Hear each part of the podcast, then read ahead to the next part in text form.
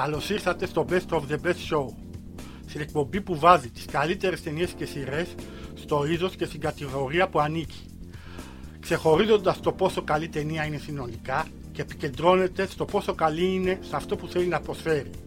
Σήμερα θα μιλήσουμε για τις καλύτερες ταινίες δράσης. Πάμε να ξεκινήσουμε γιατί είναι πάρα πολλές. Στη θέση τριάντα βρίσκουμε την ταινία Το Ξέσπασμα με τη σκηνοθεσία Rolf Hahn Piterson. Rolf Hahn Piterson. Rolf Hahn Piterson. Στη θέση νούμερο τριάντα βρίσκουμε την ταινία Το Ξέσπασμα σε σκηνοθεσία Volkhov Piterson. Είναι παραγωγή χίλια εννιακόσια ενενήντα πέντε, είναι αγωνιώδης θρίλερ και παίζουν, ακούστε να πει παίζουν, Dustin Hoffman, Morgan Freeman, Renée Russo, Donald Sutherland και ο αγαπημένος μου ηθοποιός Kevin Spacey. Ναι, ο αγαπημένος μου ηθοποιός είπα, όχι ο αγαπημένος μου άνθρωπος. Η υπόθεση έχει ως εξής. Ένας θανατηφόρος ιός αποδεκατίζει μια κομμόπολη. Τι μας θυμίζει αυτό άραγε? Και ένας στρατιωτικός γιατρός προσπαθεί να βρει τη θεραπεία, όμως την ίδια ώρα το Πεντάγωνο αποφασίζει να ρίξει πυρηνικά στην κομμόπολη. Αμερική μιλάμε. Λοιπόν, η ταινία μπορεί να μην έχει τη σούπερ δράση όπως τις άλλες ταινίες που έχω στη λίστα, αλλά έχει πάρα πολλή αγωνία, έχει την καλύτερη σκηνή μετάδοσης ιού που έχω δει ποτέ, είναι πραγματικά ανατριχιαστικό, έχει αγωνία με τον αυνού τον ξενίστη που είναι ένα πισίκι, όχι μια νυχτερίδα όπως είναι σε εμάς. Δείτε το, είναι πάρα πολύ καλή ταινία, σας την προτείνω ανεπιφύλακτα. Πάμε στη θέση νούμερο είκοσι εννιά. Στη νούμερο είκοσι εννιά βρίσκουμε την τελευταία κλίση παραγωγής του δύο χιλιάδες τέσσερα, σκηνοθεσία David Riellis, παίζει ο Chris Evans, Kim Basinger και Jason Statham. Η υπόθεση είναι ότι μια γυναίκα απαγάγεται από κάποιους, κλειδώνεται σε ένα δωμάτιο, εκεί μέσα βρίσκει ένα σπασμένο τηλέφωνο και μπορεί να επικοινωνήσει μόνο με ένα νούμερο. Και τυχαία βρίσκει ένα νεαρό και τη ζητάει τη βοήθεια. Αυτή η ταινία εμένα μου αρέσει πάρα πολύ, γιατί προσωπικά μου αρέσουν οι ταινίες που έχουν άρωμα Die Hard. Ο νεαρός προσπαθεί, συνηθισμένος άνθρωπος, να τα βάλει με κακούς και τέτοια. Έχει αγωνία, έχει πολλή πλάκα, είναι για ένα ευχάριστο διόρο ό,τι πρέπει. Θέση νούμερο είκοσι οκτώ βρίσκουμε την ταινία Καταδίωξη μέσα στην καταιγίδα ή Hard Rain, παραγωγής χίλια εννιακόσια ενενήντα οκτώ και είναι action και δράμα. Η σκηνοθεσία είναι του Michael Solomon και παίζει ο Christian Slater, ο Morgan Freeman και ο Randy Quaid. Η υπόθεση έχει ως εξής. Ο φύλακας μιας χρηματαποστολής δέχεται επίθεση από κάποιους ληστές και ενώ προσπαθεί να διαφύγει με τα λεφτά, έχει να αντιμετωπίσει και μια καταστροφική καταιγίδα που έχει πλημμυρίσει όλη την Κομμόπολη. Λοιπόν, αυτή η ταινία είναι η πιο υποτιμημένη ταινία από όλες που έχω στη λίστα. Παίρνει χαμηλή βαθμολογία, δεν ξέρω γιατί. Έχει τα πάντα. Δράση, πιστολίζει, έχει μια ψιλοανατροπούλα μετά από τα μισά της ταινίας. Έχει οπτικά εφέ που είναι χωρίς κομπιούτερ, είναι όλα χειροποίητα. Έχει βάρκες που σπάνε τζάμια εκκλησίας και μπαίνουν μέσα, πιστολίζει, έχει τα πάντα. Δείτε το και θα με θυμηθείτε. Νούμερο είκοσι επτά. Στη νούμερο είκοσι επτά βρίσκουμε την ταινία Απαγωγή Ransom, παραγωγή χίλια εννιακόσια ενενήντα επτά, σκηνοθεσία Ron Howard και παίζουν ο Mel Gibson, Renée Russo, Gary Sinise. Η υπόθεση έχει ως εξής. Ο γιος του πολυεκατομμυρίου Tom μήλε να πήξει και ενώ στην αρχή αποφασίζει να δώσει τα λίτρα ως ανταμοιβή, στη συνέχεια αλλάζει γνώμη και τα δίνει ως ανταμοιβή για να βρούνε τον απαγωγέα. Λοιπόν, η ταινία δεν έχει τη δράση με την κλασική έννοια όπως την προηγούμενη που σας είπα, αλλά έχει πάρα πολύ αγωνία, έχει μια σκηνή που μου κόψε την ανάσα με το τηλέφωνο που μιλάει με τον απαγωγέα και το παιδί, έχει μια ανατροπή με, που σας την είπα και όλα spoiler, ε, έχει δράση προς το τέλος, έχει αγωνία από την αρχή μέχρι το τέλος, έχει ψυχολογική αγωνία πολύ, αλλά έχει και δράση πολύ. Σας το προτείνω ανεπιφύλακτα, είναι μια πάρα πολύ καλή ταινία. Νούμερο είκοσι έξι. Αληθινά ψέματα ή True Lies. Είναι περιπέτεια και κωμωδία παραγωγής χίλια εννιακόσια ενενήντα τέσσερα, σκηνοθεσία του Θεού James Cameron και παίζει ο Arnold Schwarzenegger, Jamie Lee Curtis και Tom Arnold. Η υπόθεση έχει ως εξής. Ένας υπερπράκτορας, ο Arnold Schwarzenegger, που έχει κρυφεί την ταυτότητά του ότι είναι πράκτορας από την οικογένειά του και τη γυναίκα του και τα παιδιά του, έχει να τα βάλει με μια τρομοκρατική οργάνωση. Ενώ την ίδια ώρα η γυναίκα του αρχίζει και υποψιάζεται ότι κάτι του κρύβει και προσπαθεί να ανακαλύψει τι είναι. Λοιπόν, η ταινία αυτή είναι ίσως η πιο διασκεδαστική, κωμική ταινία από όλες που έχουμε στη λίστα. Ε, έχει τρομερή δράση. James Cameron είναι φοβερός σκηνοθεσία μέχρι την τελευταία λεπτομέρεια. Η τελική σκηνή με τα εφ δεκαέξι σου κόβει την ανάσα. Και αν είναι, και ας είναι γυρισμένη το χίλια εννιακόσια ενενήντα τέσσερα, νομίζω ότι είναι γυρισμένη τώρα. Εγώ ακόμα απορώ πώς τη γυρίσαν αυτή τη σκηνή. Δείτε το, είναι μια πάρα πολύ καλή ταινία. Πάμε στο νούμερο είκοσι πέντε. Στο νούμερο είκοσι πέντε θα βρούμε το σπασμένο βέλος. Παραγωγής χίλια εννιακόσια ενενήντα έξι, είναι θρίλερ περιπέτειας δράσης. Σκηνοθεσία του θεού John Woo και παίζει ο Christian Slater και John Travolta. Η υπόθεση είναι ότι κάποιοι τρομοκράτες κλέβουν πυρηνικές κεφαλές από την αεροπορία των ΗΠΑ και ένας λαγός πιλότος προσπαθεί να του χαλάσει τα σχέδια. Λοιπόν, η ταινία είναι φοβερή σε δράση. Είναι από τις πιο εντυπωσιακές ταινίες που έχω δει σε δράση. Ο John Woo είναι από τους καλύτερους σκηνοθέτες ταινιών δράσης. Αυτή νομίζω είναι η δεύτερη ταινία του που γύρισε στην Αμερική μετά από όταν έφυγε στην Κίνα. Οι χορογραφίες είναι εξαιρετικές. Ε, αυτά. Δείτε το. Είναι φοβερό. Θα εντυπωσιαστείτε. Νούμερο είκοσι τέσσερα. Ο Ερηνοποιός, The Peacemaker. Παραγωγή χίλια εννιακόσια ενενήντα τέσσερα, σκηνοθεσία Μίμι Λέντερ. Παίζουν ο George Clooney, Nicole Kidman και ο Μάικλ Ιούρις, άμα το λέω σωστά. Η υπόθεση είναι ένας στρατιωτικός και μιας σύμβουλος του Αμερικανού Προέδρου σε πυρηνικά θέματα προσπαθούν να βρουν έναν Ρώσο στρατηγό που έχει κλέψει δέκα πυρηνικές κεφαλές και απειλεί την Αμερική με επίθεση. Λοιπόν, η ταινία είναι φοβερή γιατί έχει σκηνές δράσης, μια καταδίωξη με αμάξια φοβερή. Έχει την πιο αληθινή έκρηξη που έχω δει ποτέ σε ταινία. Η Νίκολ Κίτμαν είναι λίγο διακοσμητική, αλλά όλα τα λεφτά είναι ο κακός που είναι τριδιάστατος, έχει κίνητρα και έχει και αιτίες για αυτά που κάνει και δεν είναι μονοδιάστατος όπως στις περισσότερες ταινίες. Δείτε το, είναι, είναι πάρα πολύ καλή ταινία. Νούμερο είκοσι τρία. Βρίσκουμε τον Βράχο. The Rock. Παραγωγής χίλια εννιακόσια ενενήντα τρία και είναι δράσης περιπέτειας. Ε, σκηνοθεσία Michael Bay, που εγώ δεν τον πολυπάω γιατί τα πάντα τα κάνει με κρίξεις και χαρακτήρες μηδέν. Ε, παίζει ο Σον Κόνερι, Νίκολας Κέιτ και Ετ Χάρις. Η υπόθεση είναι ότι ένας χημιολόγος και ένας πρώην δραπέτης του Αλκαντράς προσπαθούν να σταματήσουν ένα αποστάτης στρατηγό που έχει κλέψει χημικά όπλα και απειλεί το Σαν Φρανσίσκο με επίθεση. Και έτσι αυτοί οι δύο αναγκάζονται να πάνε στον Αλκατράς για να το σταματήσουν. Λοιπόν, η ταινία, άμα την έκανα αυτή τη λίστα πριν δέκα με δεκαπέντε χρόνια, μπορεί να ήταν μέσα στην πεντάδα. Έχει κατέβει πάρα πολύ κάτω γιατί οι χαρακτήρες είναι σχεδόν καρικατούρες.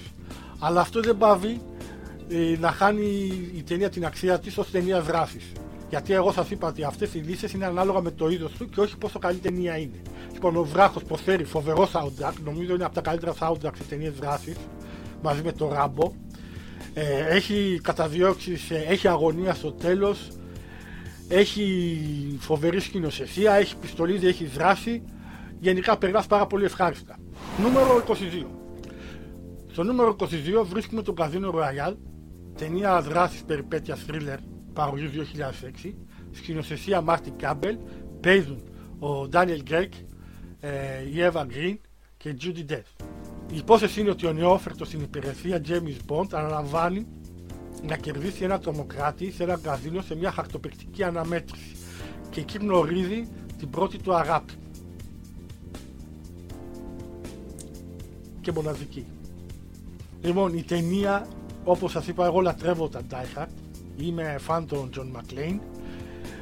Εδώ πέρα ο James Bond έχει λίγο Die Hard, δηλαδή η τύχη είναι με το μέρος του, είναι, νικάει και με την εξυπνάδα, αλλά έχει και θάρρος, έχει και θράσος. Έχει σκηνές δράσεις ε, φοβερές. Πιστεύω από όλα τα James Bond έχει τις καλύτερες σκηνές δράσεις που έχω δει. Ε, για μένα είναι η καλύτερη ταινία James Bond από όλα που έχουν βγει. Ε, να το δείτε, είναι πάρα πολύ ωραία ταινία. Νούμερο είκοσι ένα. Βρίσκουμε την ταινία επιχείρηση House νούμερο δύο. Το The Raid νούμερο δύο. Η, ναι, η παραγωγή δύο χιλιάδες δεκατέσσερα και η σκηνοθεσία είναι του Γκάρετ Έβανς. Συγγνώμη που σας διαβάσω τα ονόματα γιατί είναι, η ταινία είναι από την Ινδονησία νομίζω. Ίκο Ουάιτ, Γιαγιάν Ουρχάν, Αριφούν Πουτρά. Αυτή η διάσημη σοπή. Sorry που τα διάβασα, αλλά δεν τα ξέρω απ' έξω. Η υπόθεση είναι ότι μετά που γλίτωσε από το κτίριο στην ταινία νούμερο ένα, ε, που άφησε πολλά πτώματα στο δίσκο. Η υπόθεση είναι ότι ο Ράμα γλίτωσε από το νούμερο ένα από το κτίριο και προσπαθεί να επιστρέψει στη φυσιολογική του ζωή, αλλά ε, οι γνωριμίες που έκανε στο νούμερο ένα δεν τον αφήνουν ήσυχο. Απειλούν τη ζωή του και την οικογένειά του και έτσι γίνεται μυστικός πράκτορας και διαιδεί στον υπόκοσμο των εγκληματιών για να τους διαλύσει από μέσα. Λοιπόν, η ταινία έχει μάχες σώμα με σώμα, τις άξιες του πρώτου. Το πρώτο έχει τις καλύτερες μάχες σώμα με σώμα που έχω δει και το δύο δεν πάει πίσω. Όμως έχει και μια σκηνή καταδίωξης που με έχει αφήσει άφωνο και μέχρι τώρα ακόμα δεν έχω καταλάβει πώς το έχουν γυρίσει. Έχει δράση συνέχεια από το πρώτο μέχρι το τελευταίο λεπτό. Ε, πρέπει να έχετε δει και το ένα. Είναι φοβερό, πιστεύω είναι top σε δράση, ενώ δράση όλη την ώρα είναι top. Το νούμερο είκοσι έχω τρεις ταινίες, γιατί θα τις έβαζα αλλιώς το ένα μετά πάνω στο άλλο και θα ήταν βλακεία. Και τις έβαλα και τις τρεις ταινίες το είκοσι. Είναι το Johnny Wick, η τριλογία, η πρώτη το δεκαπέντε γυρισμένη, η δεύτερη το δεκαεπτά και η τρίτη το δεκαεννιά. Η υπόθεση είναι ότι ο Johnny Wick ήταν ένας πρώην σούπερ δολοφόνος εκτελεστής της μαφίας, ο καλύτερος στο είδος του, που έχει αποσυρθεί και κάποιοι λύθοι βλάκες μπαίνουν στο σπίτι του, κλέβουν το αυτοκίνητό του και σκοτώνουν το σκύλο του. Τα υπόλοιπα είναι ιστορία. Τα βάζει με αυτούς που κλέψαν τα αμάξι του, με το πρώην αφεντικό του το Ρώσο πράκτορα. Στο δύο προσπαθεί να ξεχρεώσει ένα χρέος του σε έναν Ιταλό, που του, Ιταλό μαφιόζο που του χρωστάει. Στο τρία τον επικυρίζουν για δέκα εκατομμύρια δολάρια και τον κυνηγάνε όλοι οι δολοφόνοι να τον σκοτώσουν. Η ταινία είναι δράση, δράση, δράση, τίποτα άλλο. Από την αρχή μέχρι το τέλος. Παίζει ο Κιάνου Ρίβς. Ξέχασα να το πω αυτό. Ε, παίζει ο Λόρεν Φρίσμπερν και παίζει και ο θεός Ιαν Μαξέν.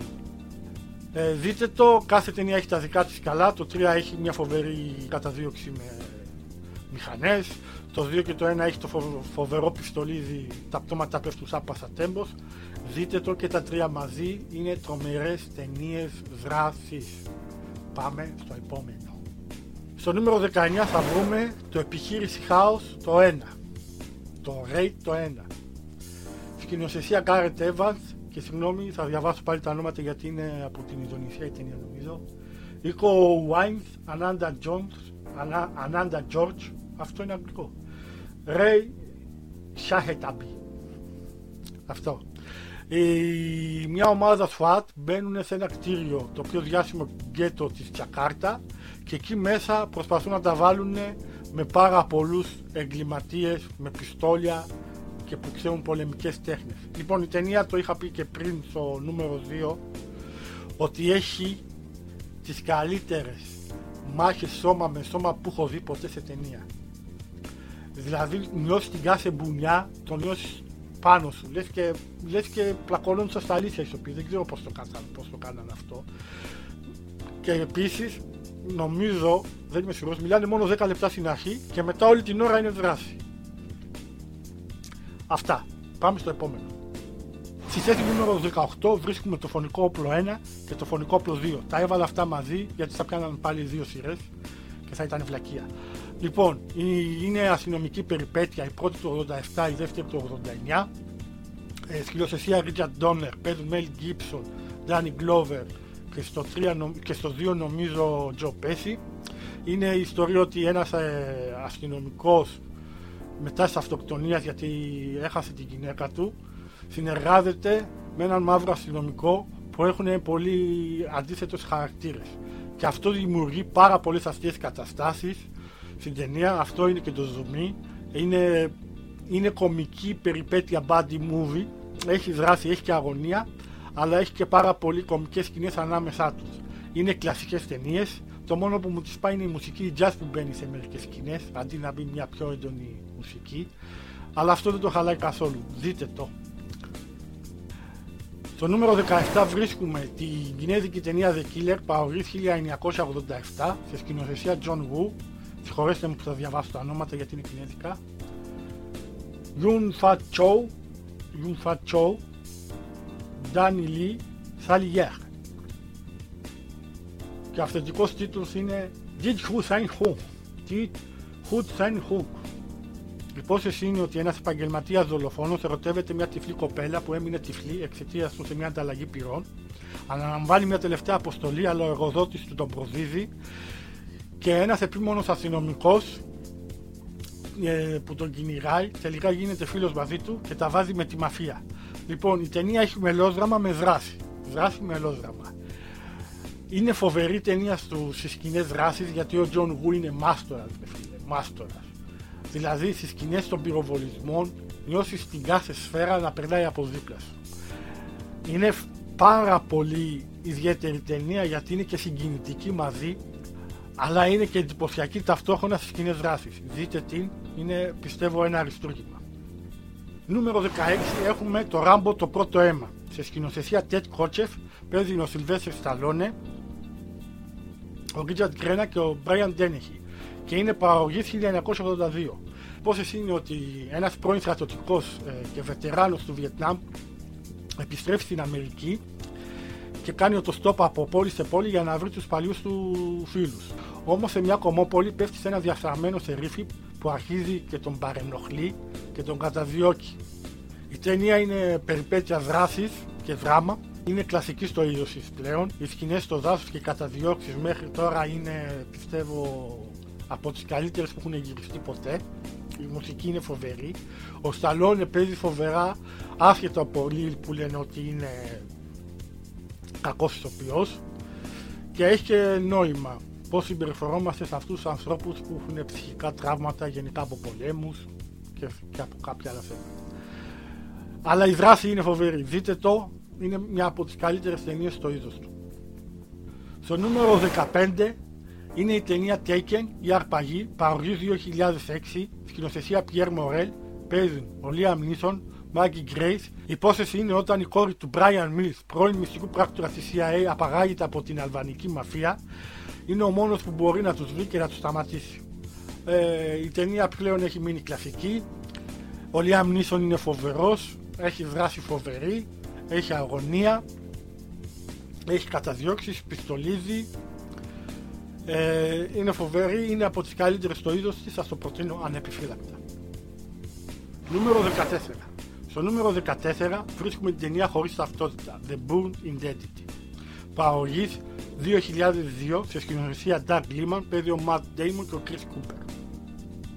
Η υπόθεση είναι ότι σε ένα αλλιευτικό σκάφος στη θάλασσα βρίσκουν έναν άντρα που έχει χάσει τη μνήμη του. Αυτός ο άντρας προσπαθεί να ανακαλύψει ποιος είναι και στο κατόπι του τον κυνηγάει η σι άι έι, ξέροντας ότι είναι πρώην πράκτορας και τον έχουν βάλει να κάνει μια πολιτική δολοφονία. Λοιπόν, αυτή η ταινία έχει φοβερές καταδιώξεις, πιστολίζει, αγωνία, δράση. Ο Matt Damon είναι φοβερός στο ρόλο του αμνησιακού πράκτορα. Αυτά. Δείτε το, είναι από τις καλύτερες ταινίες δράσης. Για να είναι τόσο ψηλά στη λίστα, πάει να πει ότι αξίζει. Δείτε το. Δεν έχω τι άλλο να πω. Δείτε το. Στο νούμερο δεκατρία. Στο νούμερο δεκατρία έχω δύο ταινίες, γιατί είναι σαν συνέχειες. Είναι, η πρώτη είναι το Επικίνδυνη Αποστολή Μυστικό Έθνος δύο χιλιάδες δεκαπέντε παραγωγή και η άλλη είναι Mission Impossible η πτώση παραγωγή δύο χιλιάδες δεκαοκτώ. Η σκηνοθεσία είναι Christopher Maguire και παίζει ο Tom Cruise, η Ρενέ Φέρκουσον, ο Τζέρεμι Ράινερ, ο Χένρι Κάβιλ και στις δύο ταινίες. Ο Χένρι Κάβιλ παίζει στην δόση. Η υπόθεση είναι η οργάνωση φάντασμα συνδικάτο εκτείνει τις δραστηριότητες σε όλη τη χώρα και η ι εμ εφ με την πλάτη στον τοίχο προσπαθεί να τους σταματήσει, καθώς η αμερικανική κυβέρνηση έχει σταματήσει τις δραστηριότητες του. Και η υπόθεση στο Mission Impossible η πτώση είναι ότι ο Ίσαν Χαρτ και η ομάδα του, η ι εμ εφ, προσπαθούν να σταματήσουν μια πυρηνική καταστροφή στην Αμερική που δημιουργήθηκε από ένα λάθος που κάνανε οι ίδιοι. Λοιπόν, οι ταινίες αυτές είναι φοβερές μόνο και μόνο για ένα λόγο. Ο Tom Cruise που κάνει ώρες επικίνδυνες σκηνές μόνος του και ειδικά άμα έχετε δει πώς έχουν γυριστεί οι ταινίες, με την ταινία δεν θα βρείτε καμία διαφορά γιατί όλες οι σκηνές έχουν γυριστεί όπως τις βλέπετε. Κρεμιέται πάνω από πλάνο χωρίς αλεξίπτωτο, πέφτει, πηδάει από ταράτσα σε ταράτσα χωρίς αλεξίπτωτο, έχει σπάσει και το πόδι του. Ε, έχει φοβερή υπόθεση, έχει και χιούμορ, δείτε το. Το νούμερο δώδεκα έχω έκπληξη. Είναι πάλι Επικίνδυνη Αποστολή, το Ghost Protocol. και δεν το έβαλα μαζί με τις άλλες ταινίες, γιατί αυτή την ταινία τη θεωρώ ανώτερη από τις άλλες δύο, όχι σε υπόθεση, η υπόθεση είναι πιο απλή, τα άλλα δύο ίσως είναι ανώτερες ταινίες, αλλά λόγω δράσης, γιατί σε αυτή τη λίστα πάμε με τη δράση. Σκηνοθεσία είναι του Brad Pitt, παίζει ο Tom Cruise, Jeremy Renner και Simon Peck. Η παραγωγή είναι του δύο χιλιάδες έντεκα. Η υπόθεση τώρα είναι ότι μια βομβιστική επίθεση ενοχοποιεί τον Ethan Hunt και την ομάδα του και προσπαθούν να το σταματήσουν. Αυτό έχει λίγη σημασία. Παιδιά, η ταινία είναι τόσο εντυπωσιακή και τόσο φοβερή, δηλαδή αυτός ο σκηνοθέτης, ο Brad Pitt, τι όνομα και αυτό, μπορεί να κάνει τα πάντα. Κρίμα που δεν έχει γυρίσει και άλλες ταινίες, έχει γυρίσει μόνο το Iron Giant νομίζω και τους απίθανους, έχει γυρίσει παιδικά. Σε ταινίες δράσης είναι φοβερός σκηνοθέτης. Οι σκηνές στο κτίριο, η καταδίωξη στην έρημο είναι τόσο εντυπωσιακές και φοβερές που σφεύγει το μάτι. Είναι τέρμα διασκεδαστική ταινία, έχει και χιούμορ όπως όλα τα Mission Impossible. Δείτε το, είναι κορυφαία ταινία, τέρμα διασκεδαστική. Στο νούμερο έντεκα έχουμε το Crimson Tide, παραγωγής χίλια εννιακόσια ενενήντα πέντε, σε σκηνοθεσία Tony Scott και παίζουν ο Ντέντζελ Ουάσιγκτον και ο Gene Hackman. Η υπόθεση είναι ότι σε ένα μεγάλο υποβρύχιο γεμάτο πυρηνικά όπλα ξεσπά ανταρθεί ανάμεσα σε ένα νεαρό υποπλοίαρχο και το καπετάνιο του πλοίου, ο οποίος θέλει να ξεκινήσει πυρηνικό πόλεμο χωρίς να έχει πάρει διαβεβαίωση κάποιων διφορούμενων διαταγών. Λοιπόν, η ταινία τώρα θα μου πείτε σε ένα υποβρύχιο τι δράση να έχει, γιατί είναι τόσο ψηλά στη λίστα. Η, παιδιά, μπορεί να είναι σε ένα υποβρύχιο, αλλά έχει δράση φοβερή. Αυτό που σε καθυλώνουν είναι οι χαρακτήρες, οι δύο βασικοί που ερμηνεύονται τέλεια από τον Gene Hackman και τον Denzel Washington. Οι διαλόγοι είναι γραμμένοι από τον Ταραντίνο, γεμάτο ένταση.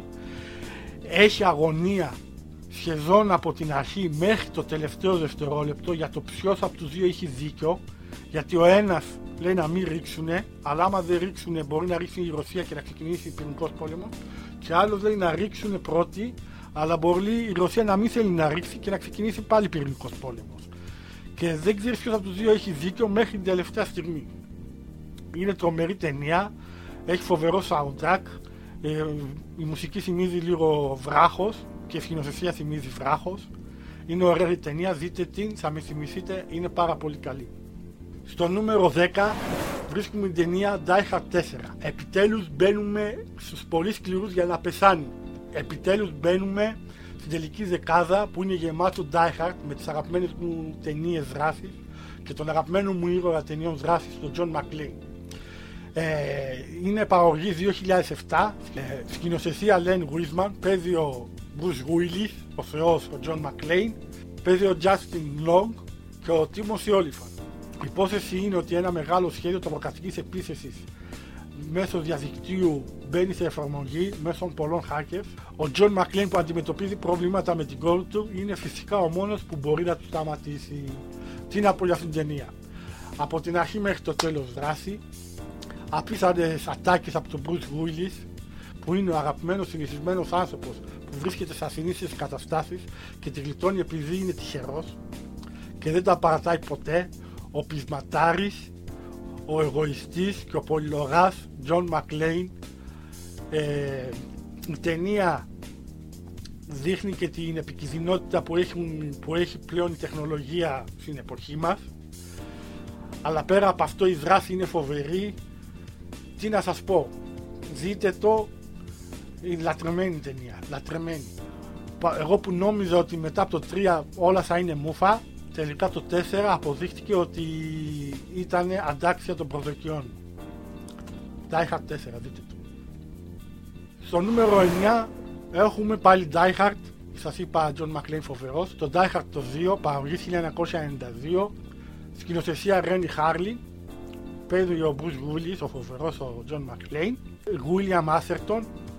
Η πρόθεση είναι ότι ο John McClane αυτή τη φορά τα βάζει με μια ομάδα τρομοκρατών που έχει προκαλέσει χάος στο αεροδρόμιο του Ντάλλας.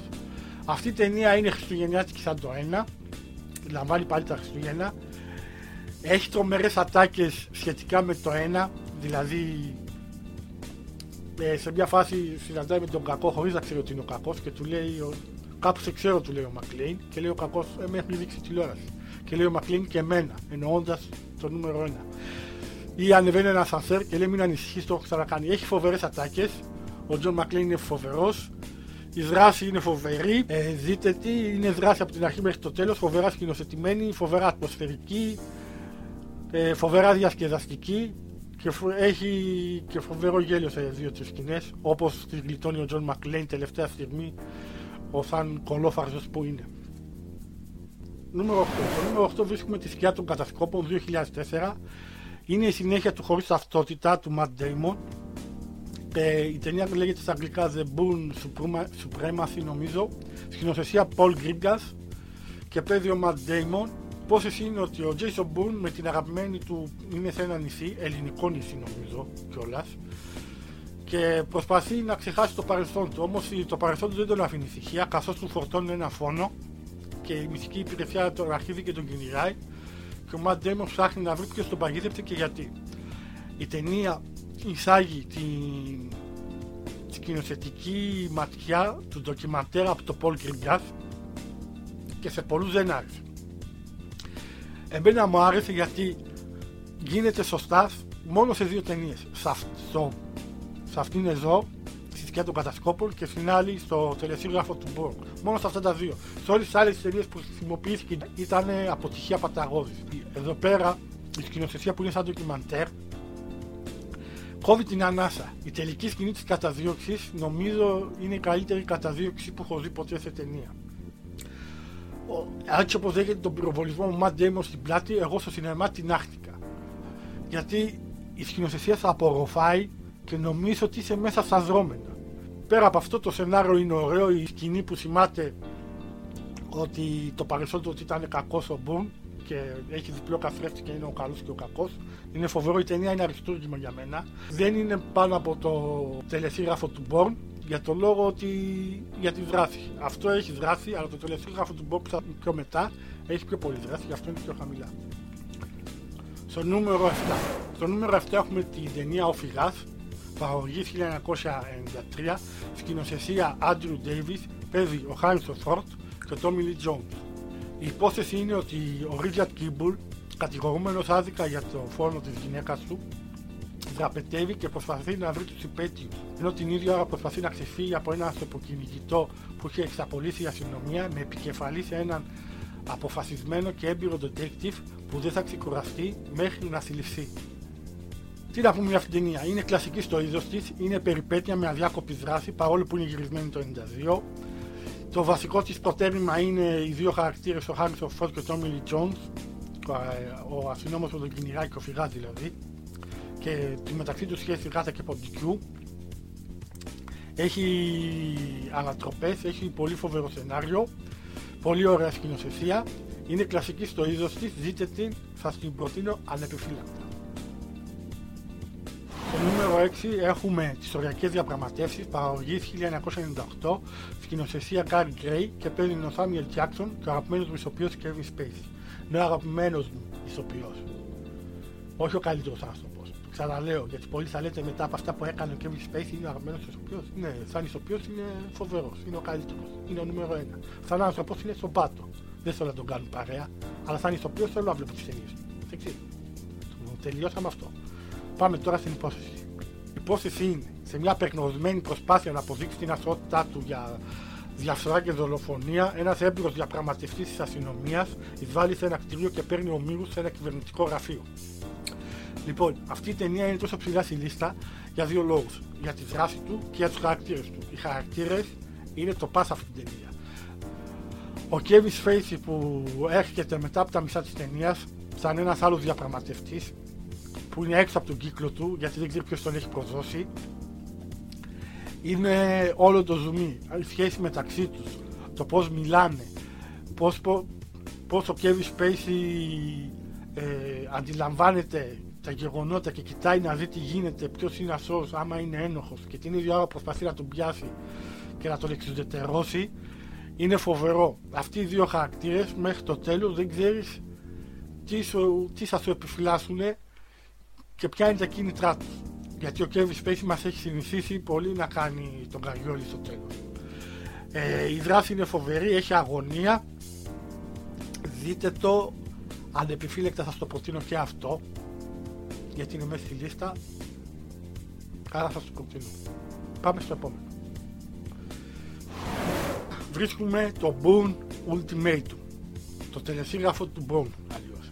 Παραγωγή δύο χιλιάδες επτά, σκηνοθεσία Paul Greengrass, παίζουν Matt Damon και John Allen. Η υπόθεση είναι ότι ο Bourne θέλει να μείνει ήσυχος, το παρελθόν του δεν τον αφήνει, η σι άι έι πάλι τον κυνηγάει και προσπαθεί να θυμηθεί ποιος είναι. Λοιπόν, η δράση είναι φοβερή, παιδιά, σε αυτή την ταινία. Είναι ανώτερη από την προηγούμενη ταινία της σειράς. Έχει δράση συνέχεια από την αρχή μέχρι το τέλος, κατασκοπικά, κυνηγητά με αμάξια, πιστολίδια, ξύλο, τέτοια, με τη, με τη σκηνοθεσία σαν ντοκιμαντέρ. Εδώ πέρα να πιάνει ε, το εκατό τοις εκατό του. Δηλαδή είναι χάρμα οφθαλμών η ταινία. Ε, θα το προτείνω να το δείτε, είναι φοβερό. Είναι φοβερό. Στο νούμερο τέσσερα βρίσκουμε την ταινία «Το πολύ σκληρός για να πεθάνει» το ένα, το Die Hard. Σκηνοθεσία John McTiernan, παίζουν Bruce Willis, Alan Rickman. Η υπόθεση είναι ότι ένας αστυνομικός της Νέας Υόρκης, ο John McClane, προσπαθεί να σώσει τη γυναίκα του από Γερμανούς τρομοκράτες σε ένα χριστουγεννιάτικο πάρτι που λαμβάνει χώρα στο Nakatomi Plaza στη Νέα Υόρκη. Στο Los Angeles. Τι να πούμε για αυτήν την ταινία? Αυτή η ταινία, οι μισοί λένε ότι είναι η καλύτερη χριστουγεννιάτικη ταινία όλων των εποχών. Συμφωνώ. Οι άλλοι μισοί λένε ότι είναι η καλύτερη ταινία δράσης όλων των εποχών. Θέλω συμφωνώ. Γιατί από αυτή την ταινία ξεκίνησαν όλα. Αυτή η ταινία άλλαξε το είδος της δράσης. Αυτή η ταινία άλλαξε το genre εντελώς. Το έβαλε σε πιο γρήγορο ρυθμό και έβαλε τους χαρακτήρες να αναπτύσσονται μέσω της δράσης. Εδώ πέρα βλέπουμε πρώτη φορά το χαρακτήρα του John McClane, ένα συνηθισμένο αστυνομικό, να τα βάζει με πράγματα πέρα από τις δυνατότητες του, με τρομοκράτες, έναν συνηθισμένο άνθρωπο σε ασυνήθιστες καταστάσεις που ούτε ο ίδιος δεν μπορεί να πιστέψει σε τις κατάσταση βρίσκεται, γι' αυτό και οι ατάκες που πετάει είναι φοβερές και αξιομνήμευτες. Ε, κάνει έναν χαρακτήρα που δεν τα βάζει ποτέ κάτω, θέλει να νικήσει πάση θυσία και οι τρομοκράτες τα βρίσκουν σκούρα. Σε ένα τέλειο σχέδιο, δεν είχαν υπολογίσει τον John McClane που με την επιμονή του και την κολοφαρδία του θα τα χαλάσει όλα. Είναι κλασικός στο είδος του, το βλέπουμε κάθε Χριστούγεννα πάντα, θα το προτείνω ανεπιφύλακτα. Και αυτό πρέπει να αλλάξω, πρέπει να αλλάξω αυτή τη λέξη, θα το προτείνω ανεπιφύλακτα, το λέω συνέχεια. Δείτε το, είναι γαμάτο, εντάξει. Πάμε στο επόμενο νούμερο, γιατί κουράστηκα. Στο νούμερο τρία βρίσκουμε την ταινία Speed. Σε σκηνοθεσία Jean de Bont, παίζουν Keanu Reeves, Sandra Bullock, Dennis Hopper. Η υπόθεση είναι ότι ένας νεαρός αστυνομικός προσπαθεί να αποτρέψει μια έκρηξη βόμβας σε ένα αστικό λεωφορείο γεμάτο επιβάτες, διατηρώντας τη ταχύτητά του πάνω από πενήντα μίλια την ώρα. Με άλλα λόγια, die hard σε λεωφορείο. Λοιπόν, αυτή η ταινία είναι μια καταδίωξη. Η μεγαλύτερη καταδίωξη στην ιστορία του σινεμά. Από την αρχή μέχρι το τέλος είναι μια καταδίωξη. Είναι μια έκρηξη αδρεναλίνης, είναι έκρηξη δράσης, δεν σταματάς ούτε λεπτό να πάρεις ανάσα, όπως και το λεωφορείο δεν σταματάει καθόλου, δεν σταματάς και εσύ να καρφώνεσαι στην οθόνη και να κοιτάς τι θα γίνει. Έχει ανατροπές, ο Ντένις Χόπερ είναι ένας φοβερά μονοδιάστατος κακός, εντελώς καρτουνιστικός αλλά γαμάτος, ο Κιάνου Ρίβς στην αμνέα με τα ίδια, μπάντας, και σαν τραμπούλο πανέμορφη. Η ταινία είναι κλασική στο είδος της, ε, δείτε την, είναι γαμάτο. Πάμε στο επόμενο νούμερο. Στο νούμερο δύο βρίσκουμε το έπος Αδίστακτα πρόσωπα, που είναι ο ελληνικός τίτλος, που είναι παντελώς ηλίσιος, ο αγγλικός είναι γαμάτος, Face Off. Σκηνοθεσία John Woo, παίζουν John Travolta, Nicolas Cage, Joan Allen και είναι παραγωγής χίλια εννιακόσια ενενήντα επτά. Η υπόθεση είναι ότι ένας πράκτορας του εφ μπι άι δανείζεται χάρη σε μια προχωρημένη μέθοδο χειρουργικής αισθητικής το πρόσωπο ενός τρομοκράτη για να ανακαλύψει που έχει κρύψει μια βόμβα. Όμως το σχέδιο πάει κατά διαόλου όταν ο τρομοκράτης ξυπνά από το κόμμα και δανείζεται και αυτός με τη σειρά του το πρόσωπο του πράκτορα. αν και το σενάριο μοιάζει επιστημονική φαντασία, γιατί είναι απίθανο, δεν το έβαλα στη λίστα με τις επιστημονικές φαντασίες για το λόγο του ότι αυτό το σεναριακό έβριμα το χρησιμοποιεί ο John Woo για να στήσει ένα παιχνίδι μεταξύ ε, γάτας και ποντικού, κυνηγημένος και κυνηγημένου, και βάζει το θεατή να μαντέψει ποια θα είναι η επόμενη στρατηγική κίνηση του παίκτη. Δηλαδή είναι σαν μια σκακέρα και ο θεατής προσπαθεί να μαντέψει τι θα κάνει τώρα σε αυτή τη θέση που βρίσκεται ο ένας και σε αυτή τη θέση που βρίσκεται ο άλλος. Αυτό το παιχνίδι είναι φοβερό, ε, αυτό το, αυτή η ίντρικα σε κρατάει, και αυτό γίνεται με χορογραφημένη δράση, με κλασικό John Woo πυροβολισμό, με ασταμάτητη δράση, με τα περιστέρια τα κλασικά του John Woo, τα είχε και στο The Killer, τα είχε και στο σπασμένο βέλος, τα είχε και εδώ να πετάνε. Ε, εγώ πιστεύω ότι αυτή η ταινία ενέπνευσε στις σκηνές δράσης το Matrix, τους πυροβολισμούς. Εγώ έτσι πιστεύω. Γιατί αυτή η χορογραφημένη αργή κίνηση πυροβολισμών που έχει το Face Off, το είδα εγώ μετά στο Matrix. Το είχα δει πριν στο Face Off, αλλά στο Matrix το πήραν σε ένα επίπεδο, γιατί το, και το σενάριο το επέτρεπε να το πάρει σε ένα επίπεδο παραπέρα. Έχει αγωνία μέχρι το τελευταίο δευτερόλεπτο, είναι ένα έπος, έπος πραγματικά, γιατί δεν είναι μόνο η δράση, είναι και οι χαρακτήρες τόσο καλογραμμένοι, το σενάριο τόσο καλογραμμένο. Σας λέω, βγάλτε, το, βγάλτε την αρχή, το πρόσωπο, αυτό ξεχάστε το. Δείτε όλο το μετά και το νόημα που θέλει να βγάλει. Είναι μια από τις καλύτερες ταινίες του είδους, είναι στη δεύτερη θέση, είναι η δεύτερη αγαπημένη μου ταινία δράσης όλων των εποχών. Δείτε το, είναι γαμάτο. Και πάμε τώρα στο νούμερο ένα. Στο νούμερο ένα, ποια άλλη θα ήταν, είναι η ταινία πολύ σκληρός για να πεθάνει η εκδίκηση. Το Die Hard τρία.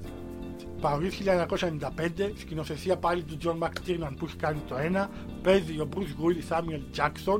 Η υπόθεση είναι ότι ο John McClane και ένας ιδιοκτήτης καταστήματος στο Χάρλεμ προσπαθούν να βγουν κάποιες βόμβες που έχει βάλει ένας τρομοκράτης σε διάφορα σημεία της πόλης. Αυτή είναι η βασική υπόθεση. Μετά γίνεται χαμός. Λοιπόν, τι να πρωτοπώ για αυτήν την ταινία. Τι να πρωτοπώ. Η ταινία έχει από την αρχή μέχρι το τέλος δράση, αγωνία, εκρήξεις, πυροβολητά, ανατροπές, ατάκες, χιούμορ. Δεν σε αφήνει ησυχία. Λες και έχεις μπει σε ένα τρενάκι του Λούνα Πάρκ και πας βόλτα. Και δεν σταματάει ποτέ. Ένα μεγάλο μέρος της επιτυχίας της ταινίας, νομίζω για μένα, είναι η σκηνοθεσία του John McTiernan, που σκηνοθετεί σαν τον Paul Greengrass, όπως έχει σκηνοθετήσει τα Bourne, δηλαδή σαν ντοκιμαντέρ. Εκτός από την τελευταία σκηνή που είναι η νύχτα, νομίζω ότι όλη η άλλη ταινία διαδραματίζεται σε πραγματικό χρόνο, δηλαδή σε μια μισή ώρα, δύο ώρες. Δεν θα ήταν υπερβολή να πω ότι ίσως και το είκοσι τέσσερα δανείστηκε στοιχεία από το Die Hard τρία, ίσως δανείστηκε και ο Paul Greengrass από το Die Hard τρία για να γυρίσει τον Bourne. Ειλικρινά η σκηνοθεσία είναι λες και είναι κάμερα στο χέρι, κυνηγάει από πίσω τους ε, πρωταγωνιστές σαν μανιακός και γύρω γύρω γίνεται χαμός. Αυτή είναι η ταινία, είναι ασταμάτητη δράση, αγωνία, αδρεναλίνη στα ύψη. Η ταινία ξεκινάει με μια έκρηξη, να φανταστείτε, δηλαδή τι άλλο να σας πω. Αυτό είναι το Die Hard τρία, για μένα είναι η καλύτερη ταινία δράσης όλων των εποχών και βρίσκεται στη νούμερο ένα. Δεν έχω δει κάποια άλλες ταινίες να το έχουν περάσει. Έχω δει πολλές ταινίες δράσης, καμία δεν το έχει περάσει. Κάποια στιγμή μου άρεσε το Face Off περισσότερο, κάποια στιγμή το Speed, αλλά τελικά το Die Hard είναι all time classic.